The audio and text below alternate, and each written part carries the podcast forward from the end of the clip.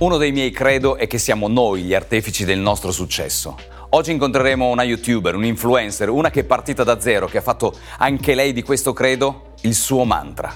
Sono Davide Malamalaguti, padre, imprenditore, coach e autore. Signore e signori, benvenuti a Good Very Good.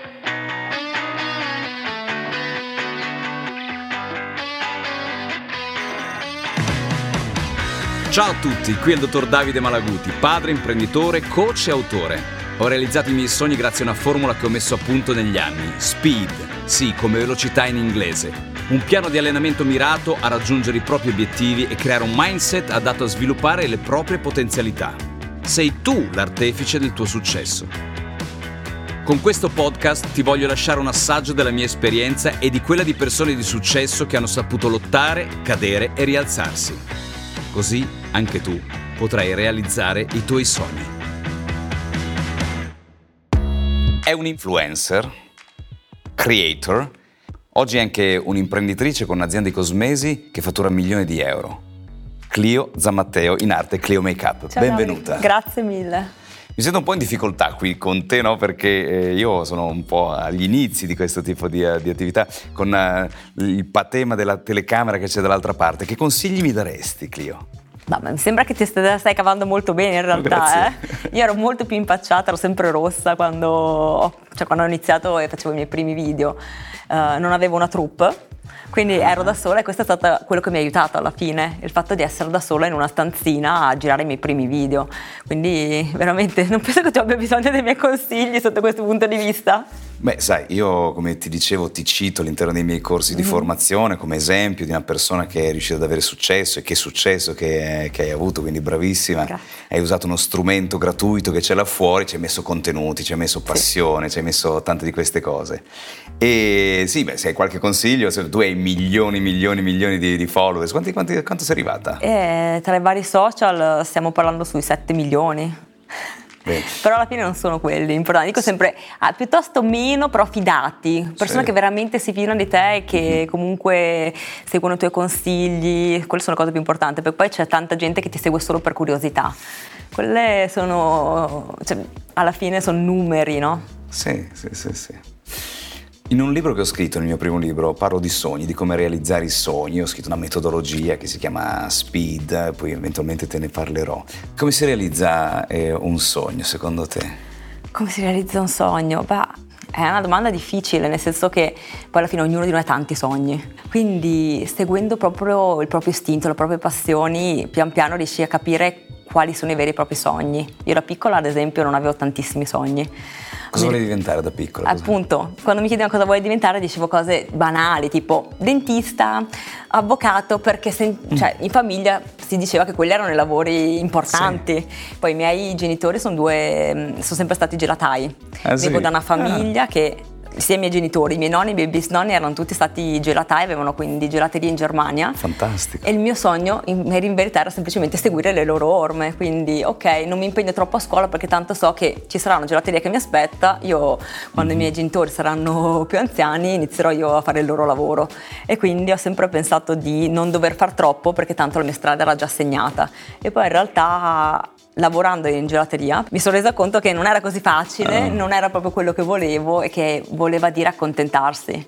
È brutto accontentarsi nella vita, secondo certo, me. Certo. Tu come, come realizzi, come hai realizzato i tuoi sogni? Quali sono i segreti, gli ingredienti segreti per realizzare i tuoi sogni? La pazienza, sicuramente. Penso che sia la prima cosa.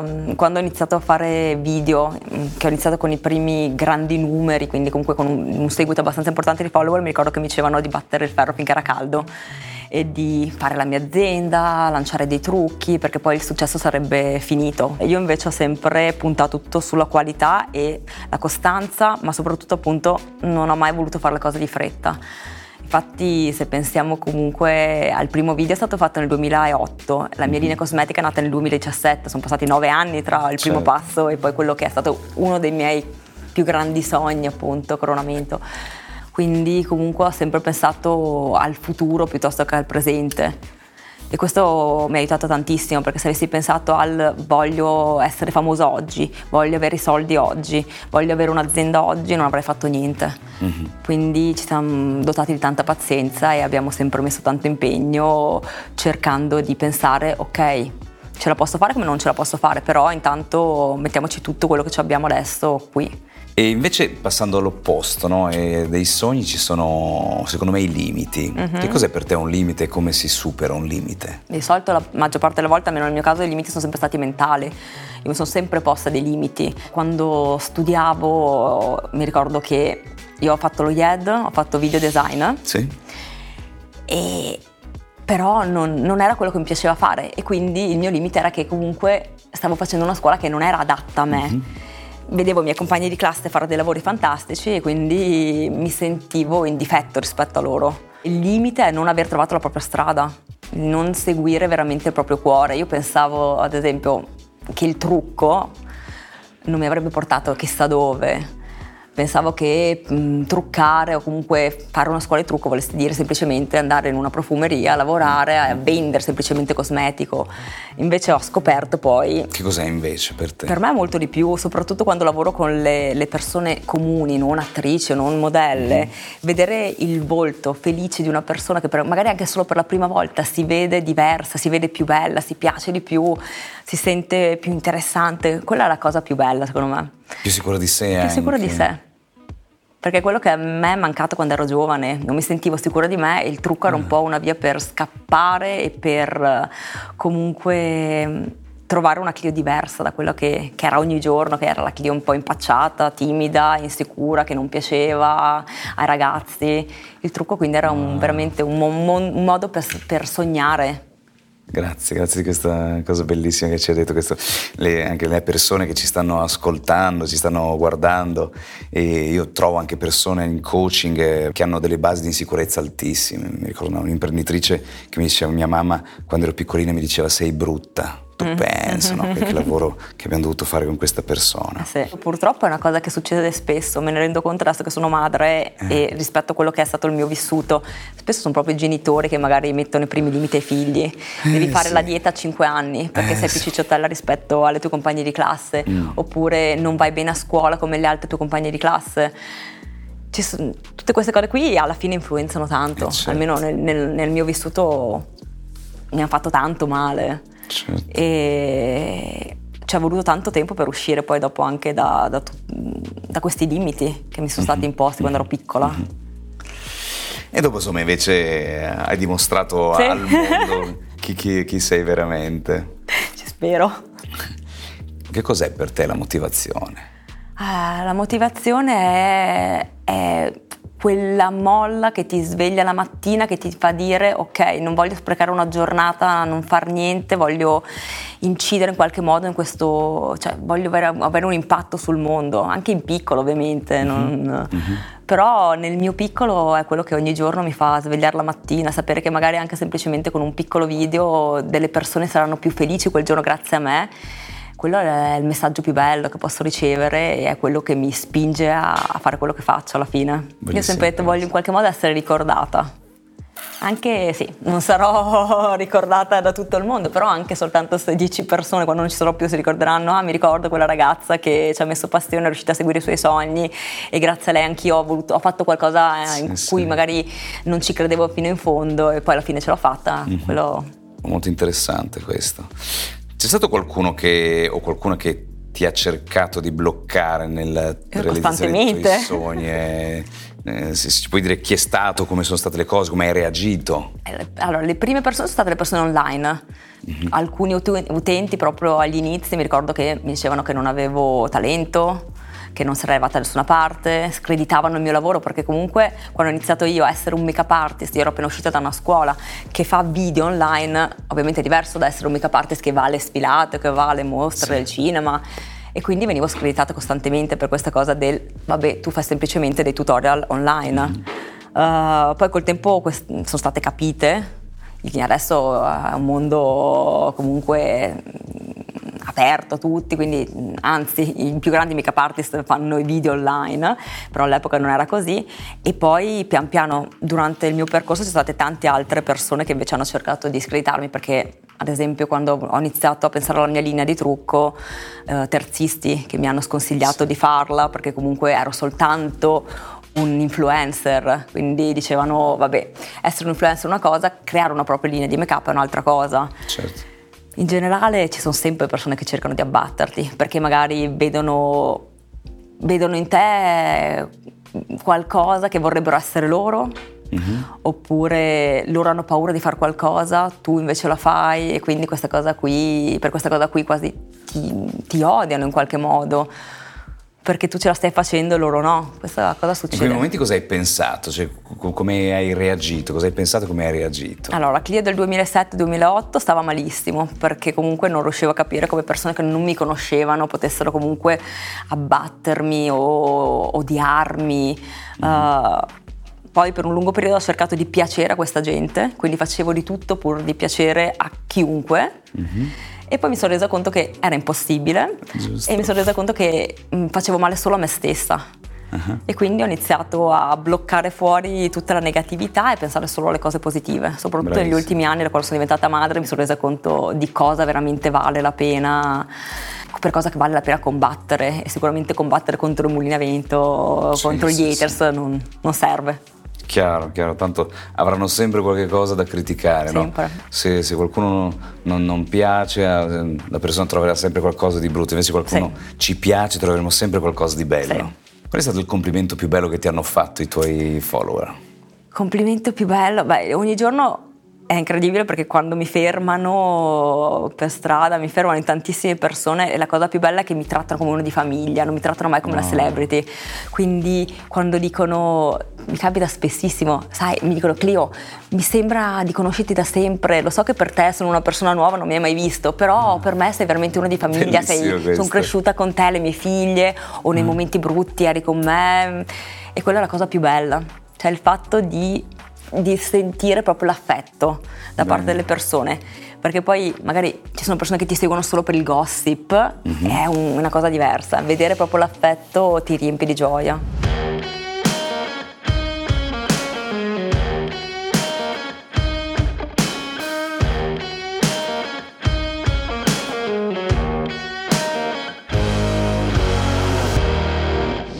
Tu sei uscita dagli schemi in buona sostanza, sei stata la prima o una delle prime a fare questo tipo di eh, attività.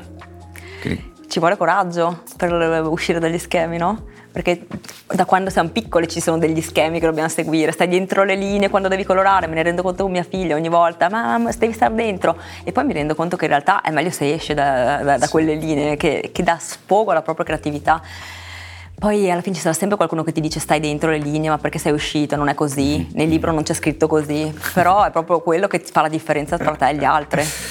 E l'altro elemento che metto in evidenza con questo gioco è il concentrarsi sui problemi e non sulle soluzioni, perché di solito le persone qual è il loro, il loro problema? Che uh-huh. si concentrano sul problema e non vedono la soluzione. Sì. Hai detto che nei primi tempi il tuo spingere rec sulla telecamera ti dava davvero una, un'ansia, insomma ti dava, ti dava panico e timidezza. Come l'hai superata? L'ho superata con il feedback positivo de, de, della community ma c'è stata per tanto tempo, soprattutto oltre, anche perché un conto è stato gli inizi, uh, la telecamera, ma poi quando ho iniziato a fare i primi eventi live, ho lanciato un libro con Rizzoli, c'è stato il mio primo evento live e mi ricordo che non volevo uscire. Mm. Mi hanno detto guarda ci sono 400 persone là fuori. Ah. Era la prima volta che vedevo dal vivo le persone che mi seguivano e non volevo uscire, mi vergognavo tantissimo, avevo un senso di svenimento.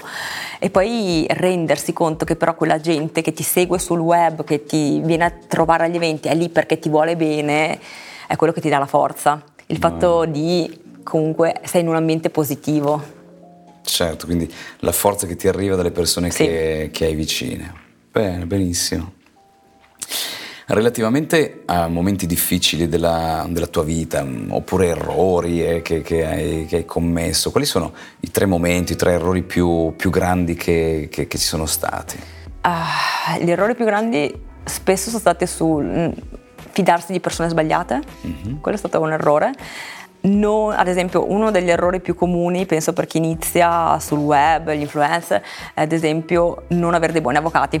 Sembra una cosa, però per me è stato un errore, nel senso che ho chiuso contratti dei quali poi mi sono pentita e che ci sono stato tanto tempo a poi risolvere proprio perché non avevo avuto giusto, i giusti legal, i giusti avvocati. Mm-hmm. Uh, penso che chi fa, lavora sul web debba sempre tutelarsi e è una cosa che io dico spesso alle persone che incontro che iniziano, mi raccomando, i contratti, sono cosa, una delle cose più importanti. Altri errori sto pensando. sono stata abbastanza fortunata, nel senso che avendo fatto tutto momenti con calma... Momenti difficili, anche momenti difficili ma i momenti più difficili in realtà non sono legati al mio lavoro, ma sono più legati alla mia vita personale. Esempio, uno dei miei momenti più difficili è stato il divorzio dei miei genitori. Eh, per me è stato un momento bruttissimo, comunque venivo, cioè, venivo, venivo da una piccola realtà, comunque Belluno è una città piccolina mm. dove quando i miei si sono separati nessuno dei miei compagni di classe aveva genitori separati, quindi mm. sentirmi un pesce fuori d'acqua, sentirmi l'unica mm. con i genitori che non ce l'avevano fatta ha influito molto sulla, sulla, mia vita e anche sui miei rapporti, sì. sulla fiducia che davo sì. agli altri. Ecco, proprio su questo, un tema che io tratto quotidianamente con eh, le persone che seguo in coaching o ai corsi, è che sugli errori le persone rimangono ancorate sull'errore, invece insegno loro a capire quali sono le lezioni che hanno imparato da quell'errore, perché in questo modo l'errore difficilmente torna fuori, i momenti difficili tornano fuori.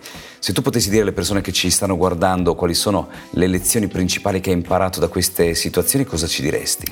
Beh, ad esempio dal divorzio dei miei genitori ho imparato che non, non per forza il bene, deve, cioè, ad esempio, viene, cioè, certe volte il bene viene anche in, in, in, un modo diverso, ad esempio mi hanno più voluto bene dopo da separati, io sono stata meglio poi dopo quando ho uh-huh. iniziato a comprendere la loro separazione perché non c'era più quel clima di, uh, di, guerra in casa, quel clima negativo che comunque faceva male perché ero una giovane ragazza, cioè una ragazzina, ero proprio nell'età dello sviluppo, avevo 14 anni mm. e quindi ho capito che alla fine comunque i miei genitori non, non smettevano di volermi bene, noi spesso ci sentiamo magari soprattutto quando succedono queste cose, noi ecco, la causa. La responsabilità. Eh, eh. E invece non è così. Il bene che ti vuole un genitore non cambia. Certo, Se loro certo. non si vogliono più bene, non vuol dire che non vogliono più bene a te. Questa per me è stata certo. una cosa importantissima. Professionalmente parlando, da tutti gli errori che ho fatto sul lavoro, ho sempre imparato anche lì, perché comunque ho sempre imparato infatti, intanto che siamo più forti di quello che pensiamo. Nel momento in mm. cui cadiamo c'è sempre il modo di rialzarsi e c'è la possibilità di fare anche meglio. Ci sono stati tanti momenti nei quali ho pensato chiudo il canale, ah non ho il seguito che avevo prima, uh, meno gente mi vuole bene, non so cosa cre- fare, che contenuto creare e da tutti quei momenti negativi poi ne sono uscita più forte. Quindi è importante non abbattersi e cercare sempre di capire che c'è sempre un piano B alla fine. C'è sempre un piano B. Una terza lezione? Terza lezione di... Su due piedi non me ne vengono altre, sto pensando. Terza lezione.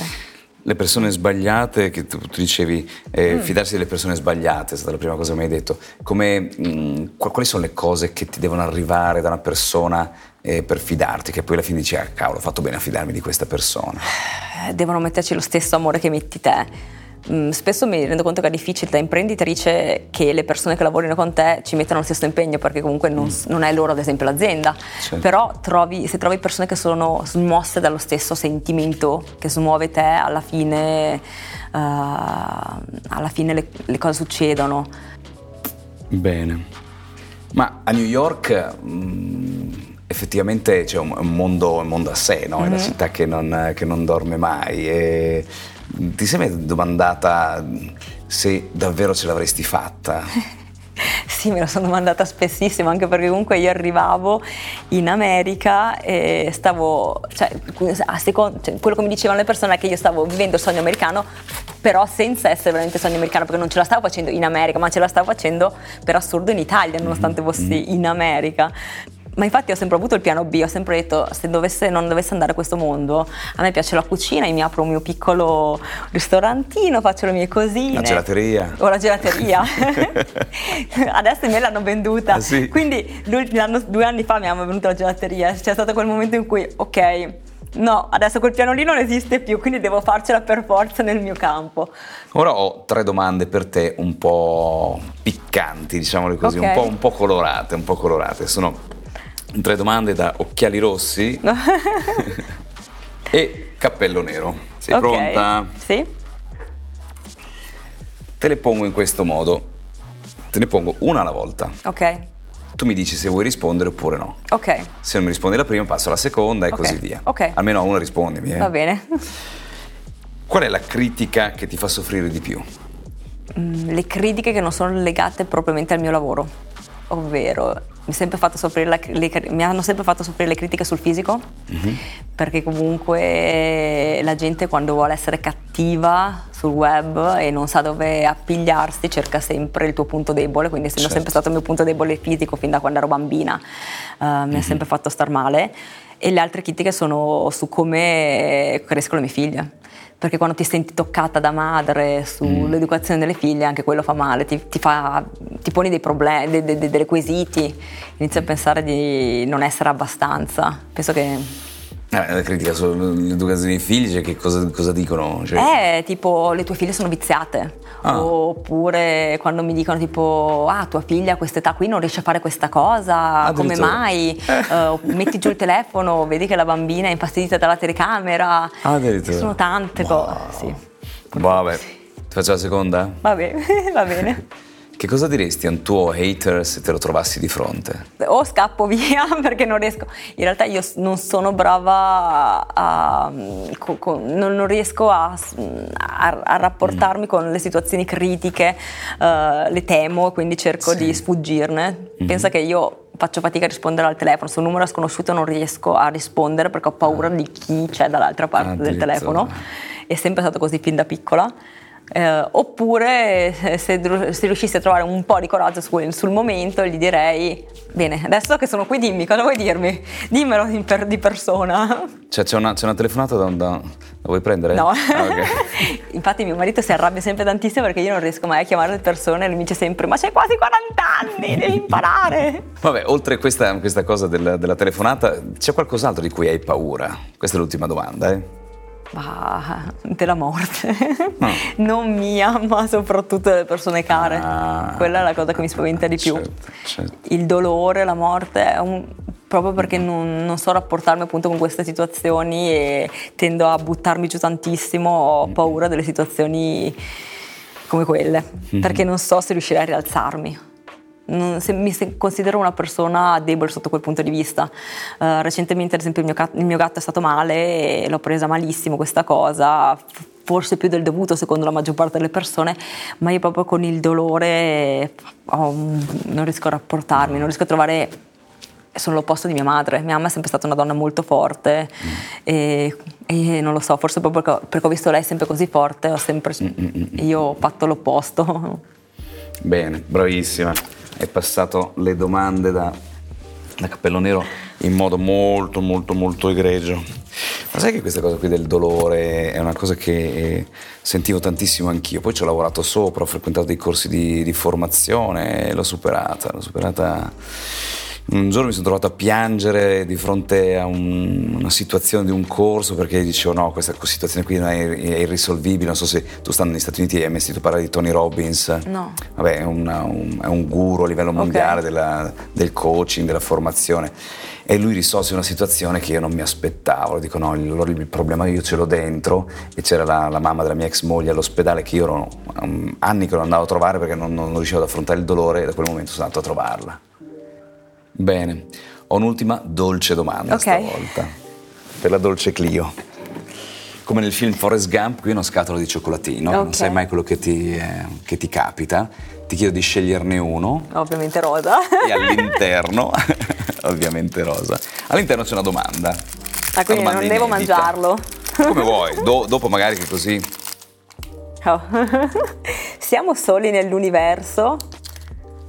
Sarebbe, se fossimo veramente soli, sarebbe, mm, cioè, pensare di essere soli secondo me è, è un pensiero veramente piccolo, Non- è talmente grande l'universo, quindi io no, non penso che siamo soli nell'universo. Esistono altri mondi, secondo te, Esistono sì? altri mondi, sì, Sì, assolutamente.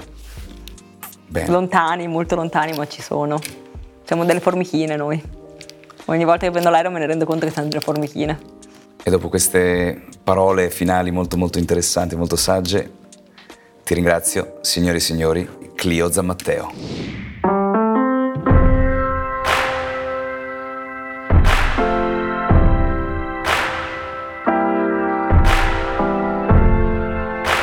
È stata un'intervista bellissima quella con Clio Zammatteo che conoscevo esclusivamente attraverso i social. Ci ha detto che i primi tempi sono stati particolarmente difficili per lei perché non riusciva a spingere questo bottone rec e aveva paura dei commenti, dei, dei giudizi delle altre persone. Poi pian piano ha iniziato a fregarsene di tutto e di tutti ed è venuta fuori quel personaggio fantastico che oggi tutti conosciamo. Ha aggiunto che scegliersi i collaboratori è davvero una cosa molto molto importante, quindi bisogna farlo con grande cautela e che la pazienza sta alla base di qualsiasi successo, quindi un passo dopo l'altro ti portano davvero in alto. Grazie Clio. Qui da Davide Mala Malaguti è tutto. Good, very good.